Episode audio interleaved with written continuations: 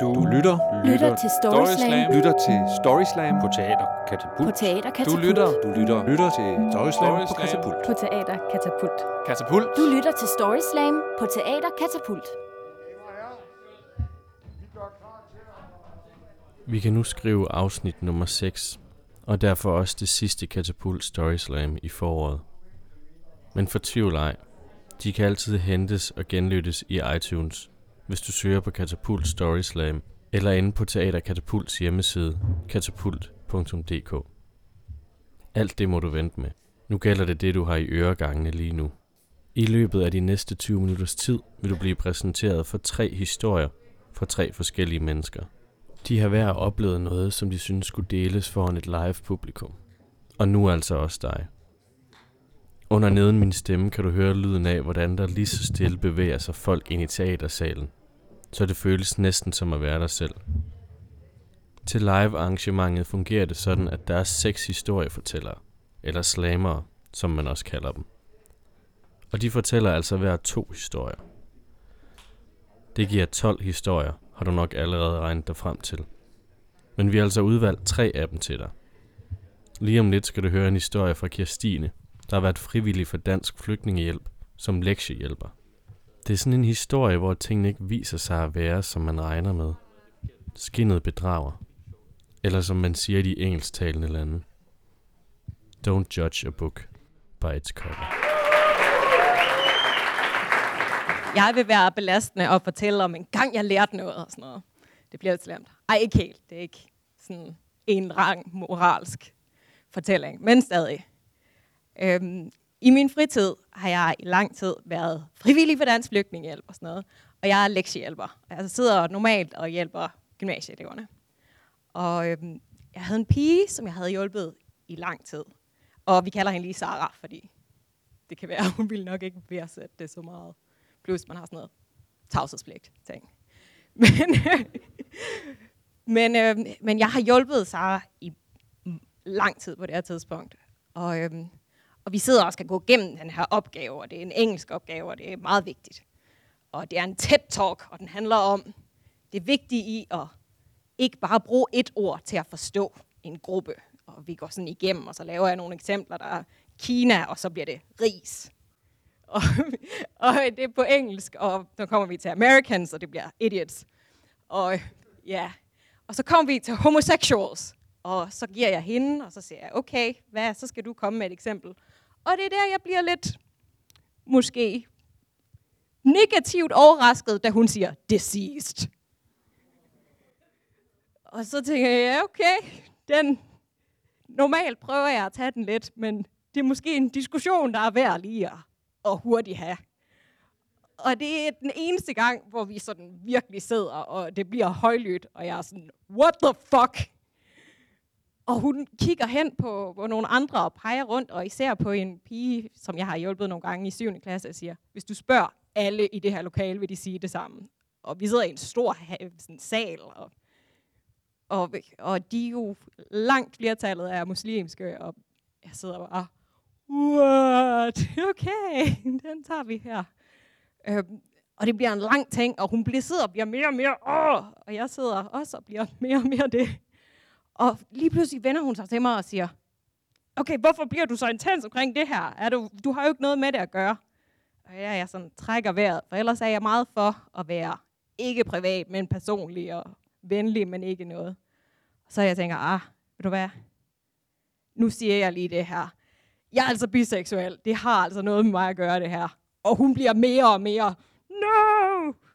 Det er rigtig fedt på det her tidspunkt. Og, øhm, og da hun går hjem, så sidder jeg bare i bussen på vej hjem, og bliver mere og mere sådan, fuck, det her det er ikke godt. Jeg har på det tidspunkt, har jeg kun været der i halvandet år eller sådan noget, men det er alligevel et godt stykke tid at bruge 7-8 timer hver uge, og mindst, og have lagt meget energi i det, og være vant til, at når man sidder der, så er der nogle gange en af de små, man har hjulpet, der kommer hen og fletter ens hår, mens man sidder med nogen. Og være sådan decideret føle sig elsket og tænke, det forsvinder nu. Nu tror de alle sammen, jeg er et eller andet perverst monster, og jeg får aldrig lov til at komme i nærheden af nogle børn igen. Og jeg sidder og bliver mere og mere panikken om det, især fordi det her er en pige, der kan komme hver gang. Og hun stopper bare med at komme. Og jeg, jeg går virkelig, det bliver en større og større ting i mit hoved. I forvejen er det ikke super fedt at være biseksuel. Det tror folk, at det er, men det er sådan noget, åh, jeg elsker alle mennesker, så derfor det er jeg ikke forskel på køn. Men i virkeligheden er der ret meget had forbundet med det, fordi homoseksuelle hader lidt en, fordi du kan bare ikke tage et valg. No! Og heteroseksuelle falder i to grupper. Enten så siger de, nej, åh oh nej, det må du ikke. Du er en sønder, eller sådan et eller andet. og så er der en større gruppe drenge, der kigger på en, som om, at man er en magisk enhjørning, der er genvejen til en trekant og så hader jeg mig selv. så det, der går bare lang tid, hvor at det her, det er ikke awesome. Fordi jeg bliver mere og mere panikken, og jeg har sådan en eller anden empatisk idé omkring, no, plus jeg kan ikke lige ikke at være holdt af. Det er ikke så godt øh, lidt sygelig del af mig, men jeg bliver mere og mere bekymret omkring det her lille samfund, jeg er en del af, og hvornår jeg ikke får lov til at være en del af det mere, fordi hun siger det til alle, og alle kender det. Og jeg har aldrig prøvet at være sådan virkelig skammet mig over noget, og det gør jeg heller ikke her, men jeg går virkelig og er bange for, hvad bliver konsekvensen, når hun kommer her og viser min hemmelighed til folket. Og der går et stykke tid, og hun kommer stadig ikke. Og så en dag har der været nogle gange, hvor jeg ikke har kunne komme, og så kommer jeg. Så har hun lagt en seddel der med hendes telefonnummer og hendes mail og siger, jeg skal bruge dig til noget. Fordi på det her tidspunkt skal hun aflevere den store, en af de store 3G-opgaver. Jeg har siddet og hjulpet hende med hendes anden G-opgave, hvor hun gik fra 7 til 12, så jeg ved godt, at hun har brug for mig. Realistisk kan hun ikke. Jeg har siddet og ventet på den her opgave, for jeg ved godt, så kommer hun. Så kan hun alligevel ikke tåle ikke at komme lige meget, hvor vemmelig hun synes, jeg er. Og det er her, at jeg lærer den lektion, der hedder, det er farligt bare at gå ud fra, at du ved, hvad der foregår i folks hoveder, og så drage konklusioner ud fra det. For da jeg ser hende igen, har hun lige pludselig læbestift på, og da jeg sætter mig ned ved siden af hende, så tager hun hendes stol, og så rykker hun lidt tættere på. Og jeg tænker, ah, okay, det her handlede om noget meget andet, end hvad jeg troede, det var. Det var måske ikke mig, der var noget galt med, og det var måske ikke, ikke lige den tanke, hun sad med, som jeg troede, hun sad og snakkede med og talte om. Så det, det var på øh, mange måder en god, men også underlig oplevelse.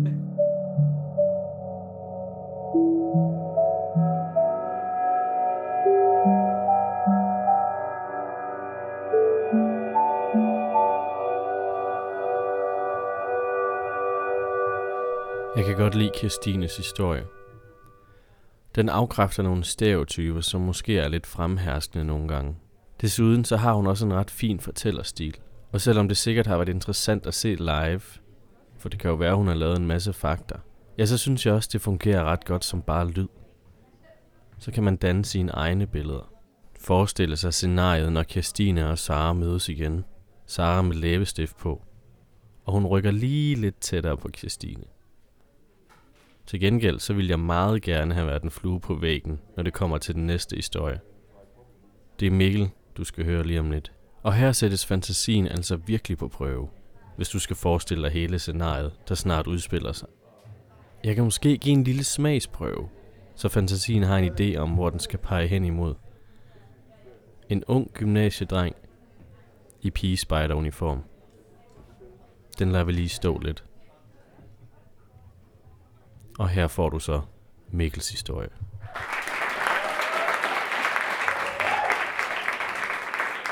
Jeg skal til fest på mit gymnasie. Og øh, der er uniformstema, og min daværende kæreste har valgt at klæde sig ud som fræk sygeplejerske. Jeg har valgt at klæde mig ud som fræk pigespejder. Så jeg har lånt øh, en pigespejderuniform af en pige, der i dag er 61 høj. Dengang var hun 10, da hun brugte den. Det er en meget lille spejderuniform. Jeg har taget lange sokker på. Jeg har taget korte shorts på. Jeg har lavet sideskilling og barberet mit skæg af. Så jeg ser pisse godt ud. Og vi tager til fest, og det er fest. Og øh, der bliver fejret, at vi går i gymnasiet, og vi har en super, super god tid. Lige indtil, at jeg synes, det er mere spændende at kigge på kæresten der, den frække sygeplejerske.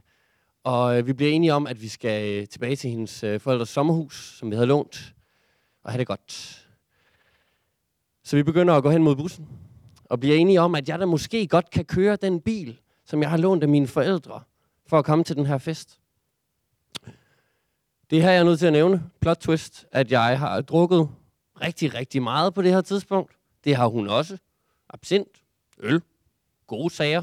På nogle tidspunkter, ikke når man skal køre en Fiat Punto, man har lånt af sine forældre. Øhm, og nu kan I måske, hvis I er rigtig skarpe, regne ud, hvor det her det fører hen. Men i første omgang, så skal vi lige via nogle villaveje i Aarhus Nord. Og jeg synes, det er rigtig, rigtig svært at se noget. Det kan være, det er nu, jeg skal tage brillerne af for at gøre det mere autentisk. Jeg synes, det er enormt svært at se noget i den her bil, jeg kører rundt på de her villaveje. I første omgang var det svært at komme ind i den. Så var det svært at få den startet, og så var det svært at se noget. Og alle de her ting skulle jeg måske have taget højde for, øh, før jeg vælger at køre ind i en parkeret bil, der holder foran os lige pludselig. Og først undrer jeg mig over, at den her bil lige pludselig holder foran os. For jeg burde da jeg kunne se den på afstand. Men jeg synes, det var enormt svært at se. Det første, der sker, det er, at min, øh, min kæreste hun råber, bare kør! Der er ikke nogen, der kan se noget. Bare kør. Og det vi taler om er, at jeg smadrede højre forlygte på min forældres bil, så på et eller andet tidspunkt ville de nok opdage det alligevel. Øh, jeg erkender vores nederlag og holder ind til siden. Og stiger ud og kan godt se, at den er ikke god. Den bil er i stykker. Bilen vi kørte ind i, som heldigvis var parkeret og uden passagerer, er også i stykker.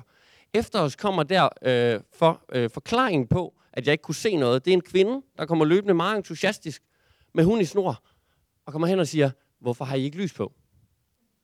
Så jeg har i mit forsøg på at tænde det lange lys og gøre det nemmere for mig selv at se noget, valgt at slukke alt lyset på bilen på de her villaveje i Aarhus Nord. Udkommer fyren, hvis bil vi kørte ind i. Han laver også nogle dansetrin, og han er heller ikke tilfreds. Og han er nødt til at ringe efter politiet. For der er noget med forsikring, og i øvrigt er der noget med, at det vist ikke er lovligt at køre på øl og absint en sen aften i Aarhus Nord.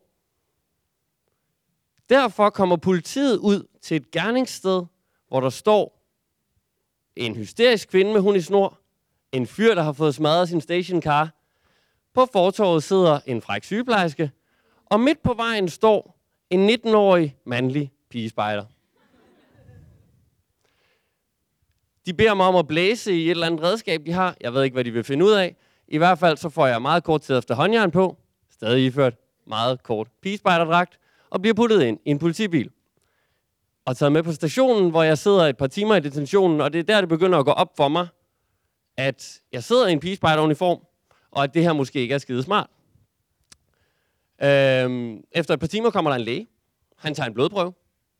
Han ser mildt utilfreds ud. Jeg tror, han har prøvet det før. Men, men jeg kan godt forstå, hvor det her det bærer hen. Øhm, og jeg kommer ud øh, til politimanden, der meget demonstrativt tager mit kørekort op, øh, viser mig, at det er mit kørekort, bare lige så jeg er med på, hvad der foregår, og knækker det. Hvilket er fair nok. Det er ikke, fordi jeg står utilfreds over, at det, det er måske sådan, det foregår. I hvert fald, så øh, har jeg ikke noget kørekort, for jeg at vide. Jeg får også at vide, at jeg ikke er deres typiske kunde. Øhm, og får så lov til at komme ud til mine forældre, som står og øh, mere kører. De er, ikke, de er ikke sure. Eller det er de. Men de, de kører mere den der far, mor er ikke sure. De er skuffede. Lad mig selv erkende, at det måske ikke er særlig smart at tage en pigespejderuniform på, hvis jeg absolut skal køre galt. Og at det måske i øvrigt ikke er særlig smart at drikke en masse absint, før man sætter sig ind bag rattet i den der mørkegrønne Fiat Punto. Det er heldigvis mange år siden. Jeg har fået øh, et nyt, rigtig flot kørekort. Øh, og jeg, øh, jeg har øh, erkendt øh, min fejl. Jeg har også erkendt, at næste gang jeg gør det der, hvis jeg gør det nogensinde, så skal det ikke være efter en kostymfest. Og øh, jeg skal ikke være iklædt en, øh, en pigespejderdragt. Måske skal jeg bare lade være med at gøre det.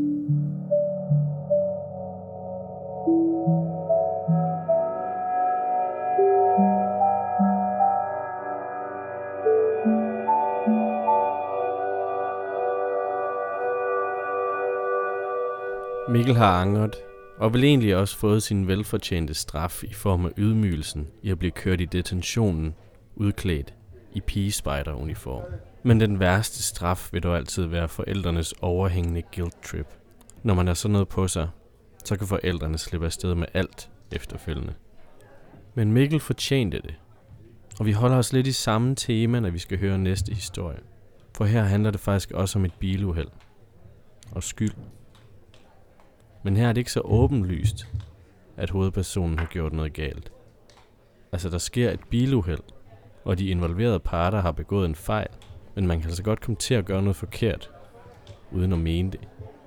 Men som Birgit selv siger i sin historie, så er trafik noget bras. Men på den måde, at der nemt kan opstå forvirringer. Og så kan det gå galt. Som det gør i den her historie.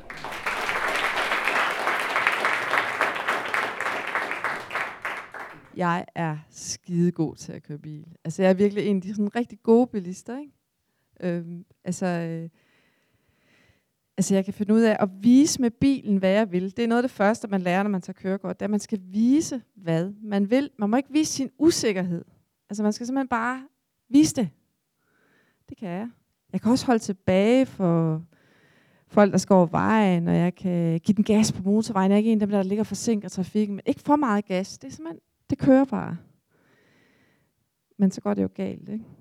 Fordi trafik, det er simpelthen noget bras. Altså, øh, folk de farer rundt mellem hinanden, og så går det galt. Øh, og det går faktisk rigtig galt for mig. Øh, bagefter så kunne jeg forklare det med mange ting. Lidt efter, hvad historie jeg valgte at fortælle. Øh, nogle gange så fortalte jeg, at jeg var stresset. Og det var jeg også, fordi at... Øh, jeg havde lige haft en rigtig svær periode, og med en mand, der var syg, og to små børn, og jeg havde det virkelig svært, stress på arbejdet. Men nogle gange forklarede jeg det med, at øh, jeg blev blændet af solen, som jeg så i forvejen heller ikke er særlig god fan af. Og andre gange, så øh, men jeg har aldrig rigtig fortalt en sand historie om, hvorfor det gik galt for mig. Den fortæller jeg så nu. Jeg kommer kørende op af Ringvejen i Aarhus, og det er faktisk sådan med mig, at det kan godt være, at jeg er skidegod til at køre bil, men jeg er pisse dårlig til at finde vej. Altså. Og det, det var før, der var noget, der sådan rigtig hed GPS. Der var ikke sådan noget, der kunne, eller i hvert fald ikke opdagede, at der var en GPS. Og det var sådan den morgen, der skulle jeg finde vej, og så var jeg i tvivl om, jeg skulle til højre eller venstre, så jeg drejer til højre, mens jeg kigger til venstre, for at se, om det er den vej, jeg skal. Og det skal man altså ikke køre, gøre, når man kører i en stor varevogn. Og det, der sker, det er, at jeg hører et skrig, og jeg mærker et bump i hele bilen, og så kører jeg simpelthen over en, eller noget. Og jeg kører heldigvis ikke ret stærkt, men jeg er fuldstændig sikker på, at jeg har slået et menneske ihjel. Og jeg står ud af bilen, og jeg kan næsten ikke stå. Jeg kan næsten ikke gå. Og heldigvis så ligger der ikke et menneske på vejen. Der står en kvinde og tager sig til skulderen, og jeg det viser sig så, at det, jeg kørte over, det er hendes cykel. Men det føles som ocean af tid, hvor jeg troede, jeg havde kørt en ihjel. Der står så, eller retter, der sidder en kvinde øh, i det her kryds og kigger, og det er som om, hun har ventet hele dagen på, at jeg skulle lave en fejl. Hun sidder i en elektrisk kørestol, og hun bliver vildt vred på mig. Hun skælder mig ud. Der er ikke sket noget med pigen, som er blevet væltet på cyklen. Cyklen ligger ind under bilen. Men kvinden skælder mig ud og mener altså, at øh, hun skal ringe til både brandvæsenet, politiet og ambulancen. Og de kommer alle sammen. Men inden de kommer, jeg står og græder. Jeg er fuldstændig i chok. Så rejser kvinden sig op af den elektriske kørestol, sætter pigen ned i øh, kørestolen, som jeg har væltet, og da politiet kommer, så står jeg faktisk og tudbrøler. Der sidder en pige i en kørestol, og der står en dame og skælder ud. Og de kan simpelthen ikke finde ud af, hvad der er sket. Og det de gør, det er, at de øh, spørger selvfølgelig, hvem er det, der har kørt galt. Jamen, det er ikke mig, det er mig, der græder, men det er ikke mig, det er mig, der har kørt hende her ned på cykel, og hun sidder så i kørestolen, og de kan slet ikke finde ud af noget mere. Og det tog faktisk lidt tid for mig at finde ud af, hvad der var sket. Men det mærkelige er jo så, at jeg græder så meget, så de vælger at sætte mig ind bag politibilen. Øhm, og så, fordi jeg kommer ind bag en politibil, og på det tidspunkt står der 40 mennesker og kigger, og jeg ved ikke, om I nogensinde har været vidne til et uheld, eller at nogen bliver fængslet, eller bliver lagt i håndjern. Men det er altså faktisk ret spændende at se på, ikke? Jeg har selv gjort det mange gange. Men lige her, der er der så altså bare mig, der kommer ind bag politibilen, grædende, Og det er lige før, jeg sådan tager hænderne over, og øh, hvad hedder det, ligesom man skal i USA, når man, altså, så skal man have begge hænder op over hovedet, og, og jeg tænker, nu skal jeg i fængsel. Jeg, jeg skal i fængsel. Altså jeg tænker, jeg har mistet proportionssansen. Jeg tænker, jeg kommer aldrig hjem til mine små børn igen. Nu kommer jeg i fængsel. Og jeg græder videre ind i bilen. Og det jeg vælger at sige til politiet, det var, at jeg blev blændet af solen. Men jeg kiggede faktisk bare ikke den vej, som jeg kørte, og det skal man faktisk ikke rigtig gøre, når man kører bil. Man skal kigge den vej, man kører, og helst også lidt bagud, når man skal dreje til højre. Øhm. Historien ender med, at øh, jeg tager kørekort anden gang. Jeg har fået taget kørekort to gange. Øh. Jeg øh, kom i retten på den stol, hvor den anklagede sidder. Man kommer faktisk i retten, når man øh, vælter folk på cykel i en bil. Hvis der, især hvis der står en øh, dame og venter på, at man gør noget galt, og hun ringer til politiet.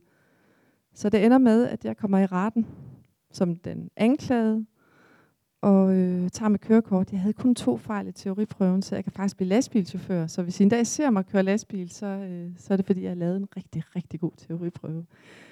Og det jeg fandt ud af, det er, at øh, man behøver ikke ret mange forklaringer. Man kan bare sige, at jeg lavede en kæmpe fejl. Men jeg er stadig en god bilist.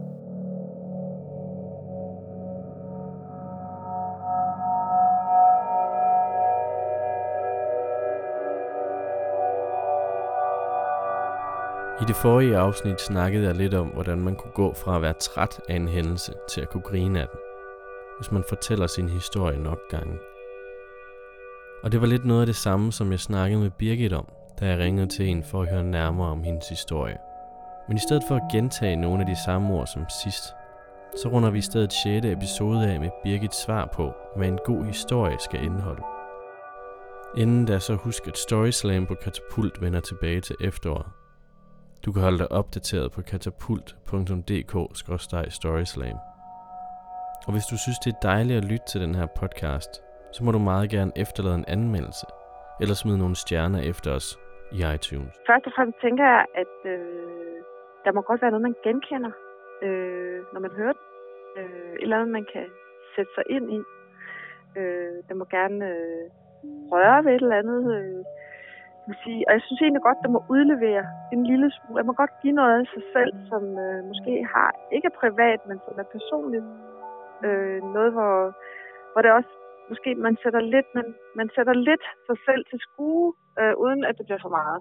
Så øh, altså jeg havde det som, at begge de historier, jeg fortalte, der, øh, og selvfølgelig fordi de er selvoplevede, men øh, jeg ville jeg gerne dele noget med publikum, som stod jeg over for nogen, jeg faktisk kender.